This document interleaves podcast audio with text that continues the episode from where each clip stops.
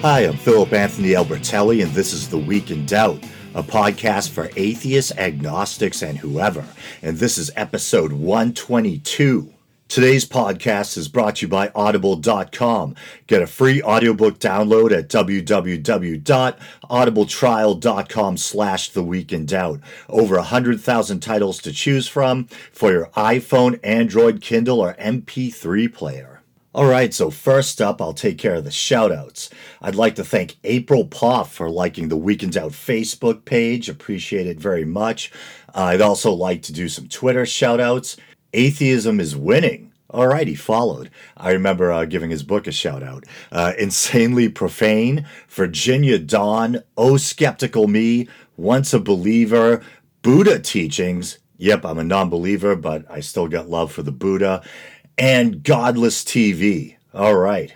So, if you're a regular listener, then you probably remember a story I covered recently concerning the persecution of the Iraqi religious minority known as the Yazidi by the terrorist group ISIS, also known as ISIL, uh, which stands for, I believe, Islamic State of Iraq and the Levant. Yeah, okay.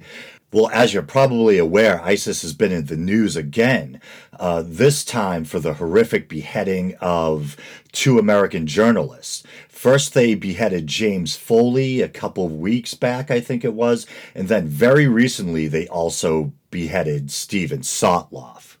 And at the end of the James Foley video, uh, they had threatened at the time that they were going to behead uh, Steven Sotloff next. And Unfortunately, this is nothing new. Islamic extremists have been using beheading as a kind of terror tactic for a while now. Just last year in Great Britain, two extremist converts brutally attacked a 25 year old soldier named Lee Rigby, nearly severing his head outside of his uh, military barracks. That in the the barracks were in a uh, basically in a populated civilian area, I believe. And those of us who are old enough will probably remember when back in 2002, journalist Daniel Pearl was murdered by Al Qaeda um, via beheading. Then Nick Berg was killed in a similar manner in 2004. And there's been a string of victims of varying nationalities beheaded by terrorist fanatics uh, since then. And uh, in the cases of Nick Berg and Daniel Pearl, as well as the recent cases of James Foley and Steven Sotloff, as well as several others. The grisly executions have been videotaped and released online, and I think that makes it much more horrific. Uh, when it's not just some horrible anecdote you're hearing, but the images are there on the net images of real life human beings like you and me brutally killed in barbaric fashion. And by the way, I mean, I probably don't have to say it, um, but I would advise against seeking out such images, especially if you're squeamish or easily disturbed. I've seen stuff like that before, and even recently, while researching the stories of James Foley and Steven Sotloff, I ran across uh, a couple of uncensored images and believe me, you probably don't want that stuff floating around in your noggin. Um, I don't mean to make light of uh, anything with my kind of colorful speech there, but whenever I encounter one of these stories, like most people, I feel sickened and outraged, and I always wonder how could a human being do that to another human being? What would make someone think it was all right to end someone else's life, let alone in such a barbaric way? And being the person I am, a non believer who is nevertheless fascinated by religion, I can't help but wonder what, if any, part does religion play in all of this? So that's what I want to do today. I want to, in a hopefully fair and objective manner, try to suss out what role religion has in driving someone to commit such an atrocious act of human evil. And I say human evil because I don't believe in or I doubt the existence of spiritual or supernatural evil. I think the gut reaction is to blame Islam, and I do think religion plays a part, just as religious ideology plays a part in someone's decision to bomb an abortion clinic or to refuse their child much needed medical care because they believe prayer will suffice. I suppose the question is once again how much of a role does religion play? It's funny, I'm a Marilyn Manson fan. Uh, maybe you would have trouble imagining that, but I am. Uh, and I remember once watching or listening to a Stephen King interview, and he was talking about, and it might have been in the wake of Columbine or something like that, how he doesn't believe that listening to Marilyn Manson albums or reading one of his books can make a young kid kill someone, but he does believe they can sort of act as accelerants, kind of like adding fuel onto a pre existing fire. I think there's some truth in that, and it probably applies to religion too. The Bible and the Quran are both books that not only contain contradictions, but also contain their fair share of deity prescribed violence. And yet, the average believer doesn't go around killing people. But take a person who's looking for a sense of purpose or belonging, or who has pre existing violent or sociopathic tendencies, and add a helping of groupthink and extremist ideology, and you just might end up with someone who's willing to kill for God or their concept of God. Um, and I'm sure in some cases, indoctrination from an early age probably does wonders as well. Uh, so, religion probably isn't the only factor that leads someone to engage in extremist violence, such as the beheading of hostages, but it probably plays some part. Um, and just to interrupt myself for a minute, I've talked about this on the show before how I believe inherently um, we're kind of a mixed bag uh, morally. I think we're wired by evolution to be tribal and petty and also we're wired to have this great capacity for empathy and compassion too. And if you look at our closest animal cousin, the chimpanzee, you can see that embodied in them. How, on the one hand, they live in these very social, familial groups, they groom one another, they cooperate, even share uh, kind of child rearing responsibilities, etc. But at the same time, there's a very dark side to chimp behavior too. And I remember Jane Goodall spoke about how shocked she was when she first realized this dark side. There's instances of infanticide and cannibalism, um, the strong penchant for tribalism, where sometimes a band of male chimps will chase down a lone male from another band and basically um, rend and beat him to death. Um, so I think if we could flip a magical switch and make it so religion never existed or religion no longer existed, I think there would still be human tribalism. I think people would still fight and kill over land and resources, over political ideologies. Um, so I don't think religion is the only factor. But that being said, what does the Quran have to say about beheading your enemies? If one can really call innocent hostages enemies. Well, often Islamic fanatics and Islamophobes alike will bring up Surah 812 of the Quran. And Surah is just, um, well, basically the term used for a chapter in, in the Quran but I'll read Surah 8:12 as it appears in the Shakir version of the Quran. When your Lord revealed to the angels, I am with you, therefore make firm those who believe. I will cast terror into the hearts of those who disbelieve. Therefore strike off their heads and strike off every fingertip of them. Okay, so at first blush, it sounds pretty damning. It says right there, strike off the heads of those who don't believe. And people who are biased against Islam will quickly claim that there it is, a violent religion that proclaims you should brutally decapitate non believers.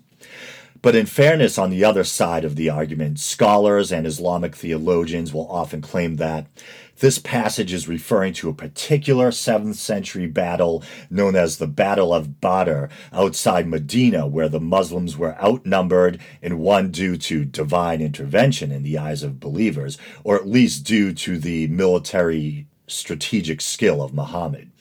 So, according to this interpretation, the quote unquote unbelievers are the pagan tribes the Muslims were in conflict with at the time, and the surah shouldn't be taken as an edict to kill non Muslims in general. And like I alluded to before, the Quran, like most so called holy books, at times contradicts itself. There's parts of the Quran that seem to suggest that non believers should be dealt with harshly or they will be damned, such as, um, and here's kind of a uh, disturbing passage. Those who disbelieve our revelations, we shall expose them to the fire. As often as their skins are consumed, we shall exchange them for fresh skins, that they may taste the torment. And that's Surah 4, verse 56. Now, does this passage refer to those who disbelieve the tenets of Islam specifically, or the previous revelations of Christianity and Judaism as well? I don't know. Then there's other parts that speak about the commonality shared between the Abrahamic faiths, parts that seem to almost venerate or praise Christians and Jews, the latter which the Quran refers to as children of Israel or followers of the book, meaning the Torah. And here's some passages along um, that vein. We, meaning Allah, gave the book, meaning the Torah, to the Israelites and bestowed on them wisdom and prophethood we provided them with wholesome things and exalted them above the nations. And that's Quran Surah 45 17. And then we have, we sent forth Noah and Abraham and bestowed on their offspring, the children of Israel, prophethood and the scriptures, the Torah. And that's Surah 57 26. Then there's some very scary parts that speak very harshly of the Jewish people, or at least those who the Muslims were in conflict with at the time. Ignominy shall be their portion, referring to the Jews, wheresoever they are found. They have incurred anger from their Lord, and wretchedness is laid upon them, because they disbelieved the revelations of Allah and slew the prophets wrongfully, because they were rebellious and used to transgress. And that's Surah 111, verse 112 and thou wilt find them, the Jews, the greediest of mankind. Uh, and that's Surah 11, verse 96. And that's especially ugly. And uh, of course, when hearing that, you might have a visceral, re- a visceral reaction because it reminds us of that dangerous and long standing stereotype regarding uh, Jewish people and money. Um, a stereotype that to some degree probably arose out of the fact that um, in the Middle Ages, Christians and I think perhaps uh, Muslims too, perhaps, uh, definitely Christians though, weren't supposed to lend money to one another, um, especially with interest because it was considered usury. So medieval Jews kind of were uh, able to fill that vacuum. They were able to provide uh, financial and banking and lending services um, that Christians were technically forbidden to provide to each other. And we all know um, this really ugly and dangerous stereotype eventually arose. But it's very nasty stuff. And as I said, in fairness, uh, maybe those harsh words are meant to be taken in the context of a certain time of strife with a certain Jewish community in Medina or something like that, that the Muslims were in conflict with. But still, it's very ha- harsh and uh, the words are very inflammatory. And I think in part, such contradictions are why people can twist or cherry pick religious texts to meet their particular agenda or to reflect their particular worldview or bias. But um, it, it, should be mentioned, though, in, in fairness to uh, Islam, because nowadays in the modern world, we think of no more bitter enemies than the Muslims and the Jews. Um, and of course, we see that most poignantly um, between Israel and Palestine. And yet, in the kind of enlightened golden age of Islam in the Middle Ages, uh, or perhaps even late uh, Dark Ages, um, there was this great time of learning and intellectual and scientific advancement in the Islamic world. There were Jewish teachers in Islamic universities, if uh, university is uh, an acceptable word in that context. Jews were allowed to do business in Muslim lands. And I think it's Cenk Uygur from the Young Turks who often talks about um, how when we had these kind of medieval diasporas or pogroms where um, the Jews were kind of, unless they were willing to convert, and I think the Spanish term was uh, conversos, um, they were driven out of Spain and uh, Portugal, I think, and Islam offered to take all of uh, Spain, I believe's Jews. Uh, in order to, you know, basically save them and give them opportunity. So there hasn't always been this bitter enmity between the Jewish people and Islam. There were actually these shining moments where um, Jewish people prospered in Islamic lands, and in some cases, like I just pointed out, where uh, Muslims even stepped in to try to aid Jews amidst um, the throes of Christian or uh, Catholic anti Semitism. So I, I, think it was during the time of the Inquisition when um, Spain expelled the Jews unless they were willing to convert, and they fled to Portugal.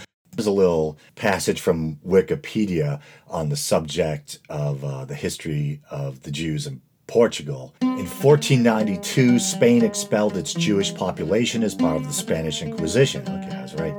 Tens of thousands of Spanish Jews subsequently fled to Portugal, where King John II granted them asylum in return for payment. However, the asylum was only temporary. After eight months, the Portuguese government decreed the enslavement of all Jews who had not yet left the country. In 1493, King John deported several hundred Jewish children to the newly discovered colony of Sao Tome, I probably butchered that, where many of them perished. Following John's death in 1494, the new king, Manuel I of Portugal, restored the freedom of the Jews. However, in 1497, under the pressure of the newly born Spanish state through the clause marriage of Isabella, Princess of Asturias, the church and also of part of the Christian people, King Manuel I of Portugal decreed that all Jews had to convert to Christianity or leave the country without their children. Hard times followed for the Portuguese Jews with a massacre of 2,000 individuals in Lisbon in 1506 further forced deportations to Sao Tome, where there is still a Jewish presence today, and the latter an even more relevant establishment of the Portuguese Inquisition in 1536. So you can see that um, the Jewish people have not had an easy history, man. From being uh, conquered and pushed around by um, Babylonians, Persians, um, Seleucid Syrians, um, Romans, uh, all the pogroms and diasporas of the uh, the Middle Ages. Obviously, the modern nightmare of the Holocaust. I excluded Egypt to some degree because uh, I think it's still a controversial issue. What role uh, the Jews played in ancient Egypt? Were they really slaves? Were they mercenaries? Did they actually build the have anything to do with the building of uh, pyramids or monuments? Um, and that's a very touchy and very complicated subject. Maybe someday I'll do a show on that. But you can see how um, the Jews were driven out of Spain, into Portugal, out of Portugal, back into Portugal, persecuted again in Portugal. So could, so what Cenk Uygur is probably talking about is sometime during all this, the um, perhaps it was the the uh, Ottomans offered to take the Jews, and as Jenk says it, um, it probably wasn't just out of the goodness of their heart, although they would be treated well. The Muslims probably also knew that they would benefit from integrating this Jewish populace into um, their society and their economy. Okay, well, here's a bit more from Wikipedia. I love Wikipedia. I know you're not supposed to use it as a scholarly um, source, at least not formally. You're not supposed to cite it in uh, papers or uh, whatnot. But here we go influx of Sephardi Jews from Iberia. The number of native Jews was soon bolstered by small groups of Ashkenazi Jews that immigrated to the Ottoman Empire between 1421 through 1453. Among these new Ashkenazi immigrants was Rabbi Yitzhak Sarfati, I think, a German born Jew of French descent who became the chief rabbi of Edirne, I think, and wrote a letter inviting the European Jewry to settle in the Ottoman Empire, in which he stated Turkey is a land wherein nothing is lacking and asking, Is it not better for you to live under Muslims than under Christians? Imagine that being said today. Is it not better to live under Muslims than under Christians? The greatest influx of Jews into Asia Minor and the Ottoman Empire occurred during the reign of Mehmed the Conqueror's successor, Bayezid II, 1481 to 1512. After the expulsion of the Jews from Spain and Portugal, the Sultan issued a formal invitation to Jews expelled from Spain and Portugal, and they started arriving in the empire in great numbers. A key moment in the Judaic Turkic relations occurred in 1492 when more than 150,000 Spanish Jews fled the Spanish Inquisition, many to the Ottoman Empire. Uh, so there you have it. Oh, okay, and here's a small. Uh, passage on banking and finance. In the 16th century, the leading financiers in Istanbul were Greeks and Jews. Many of the Jewish financiers were originally from Iberia and had fled during the period leading up to the expulsion of the Jews from Spain. Many of these families brought great fortunes with them. The most notable of the Jewish banking families in the 16th century Ottoman Empire was the Marrano banking house of Mendes, which moved to and settled in Istanbul in 1552 under the protection of Sultan Suleiman I the Magnificent. When Alvaro Mendes arrived in Istanbul in 1588, he's reported to have brought with him 85,000 gold ducats. The Mendez family soon acquired a dominating position in the state finances of the Ottoman Empire and in commerce with Europe. So when you read up on history, I mean, you learn some amazing things. So a lot of people who haven't taken the time to look into this stuff um, are probably mind blown when they realize that Jews and Muslims haven't always been the bitterest of enemies. And there was a time when Muslims were saving Jews from Christians. Um, and I wish modern day, you know, fanatical Islamists, um, you know, people like ISIS, Al Qaeda, I'm not sure how much they know their own history of their own religion. If they could try to aim more for being like Islam in that golden age, or to have this more inclusive or welcoming attitude to people of other faiths or no faith. And um, remember how Muslims and Jews once lived in relative harmony at times in the uh, in, in, the Middle Ages and centuries past. But anyway, I, I've gotten kind of off track, although this still, I think, in some way plays into the topic at hand. But anyway, um, those kind of seemingly anti Semitic parts of the Quran I'd read, um, which is why I wanted to try to play devil's advocate and show the more positive side of Jewish Muslim relations throughout history. But um, yeah, it, it, on face value, nasty stuff. Oh yeah, so I was talking about uh, scriptural kind of contradictions that we find in most most man-made holy books. And because of such contradictions, it can be hard to tell exactly just what a religious text is demanding of its followers in certain matters. So, does the Quran want infidels to be beheaded? Even so, is it just on the battlefield? Does it condone the decapitation of innocent hostages and well meaning, intrepid journalists?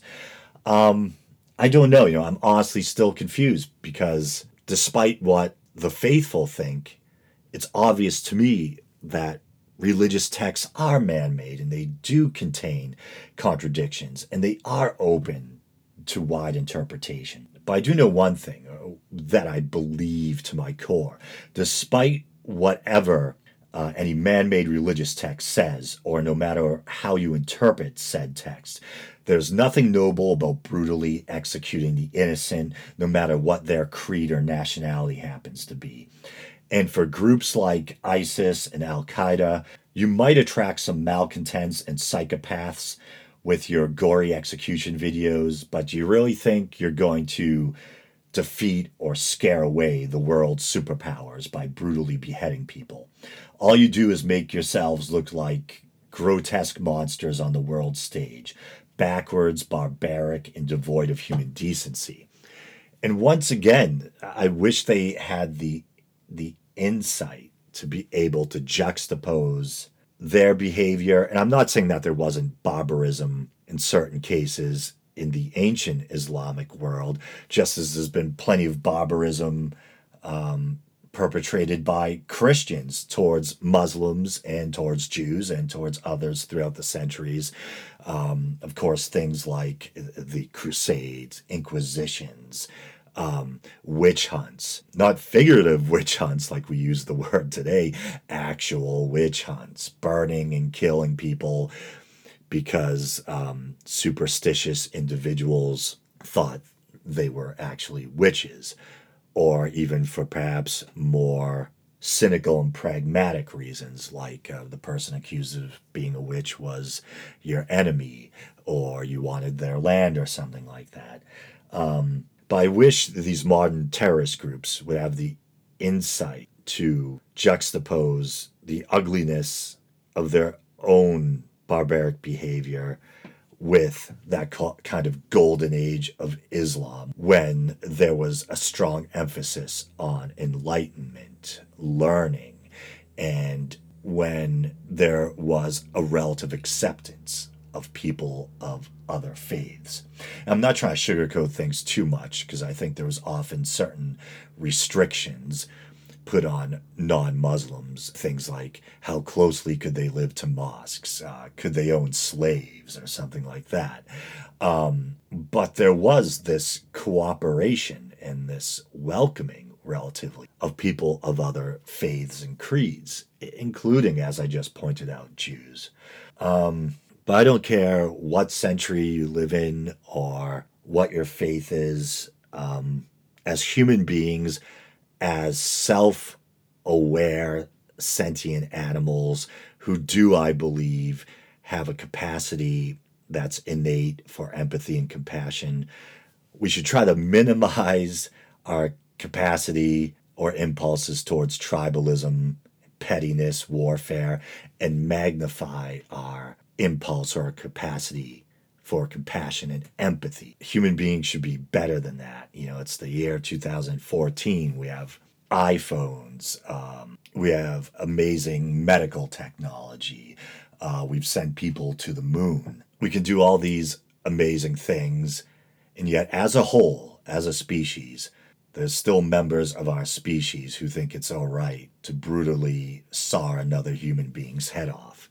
Uh, but as as a species, we should be better than that. I don't know if we'll ever reach some kind of Star Trek esque utopia where um, humanity, for the most part, leaves its dark side in the past and we learn to live in uh, harmony. But I think we should uh, we should aim for that. But with that being said, uh, this has been yet another episode of The Week in Doubt. You can like the show on Facebook.